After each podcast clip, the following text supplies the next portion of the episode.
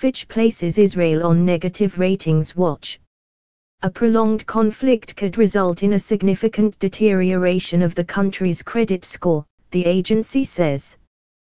The US-based credit rating agency Fitch placed Israel's A and sovereign credit score on rating watch negative on Tuesday due to geopolitical risks arising from the Gaza conflict. That adverse monitoring reflects the risk that the ongoing conflict may escalate to include multiple actors over a long period. The expansion of hostilities, in addition to human casualties, could prompt significant additional military spending, the destruction of infrastructure, and a sustained change in consumer and investment confidence.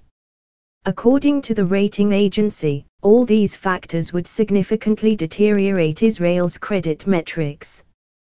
The combination of Israel's dynamic, high-value-added economy, the record of resilience to regional conflict, preparedness for military confrontations, solid fiscal and external metrics and cash buffers make it unlikely a relatively short conflict largely confined to Gaza will affect Israel's rating, Fitch said.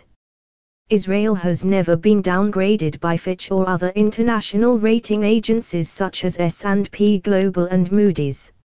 However, Moody's warned last week that a prolonged conflict could hurt the country's credit rating.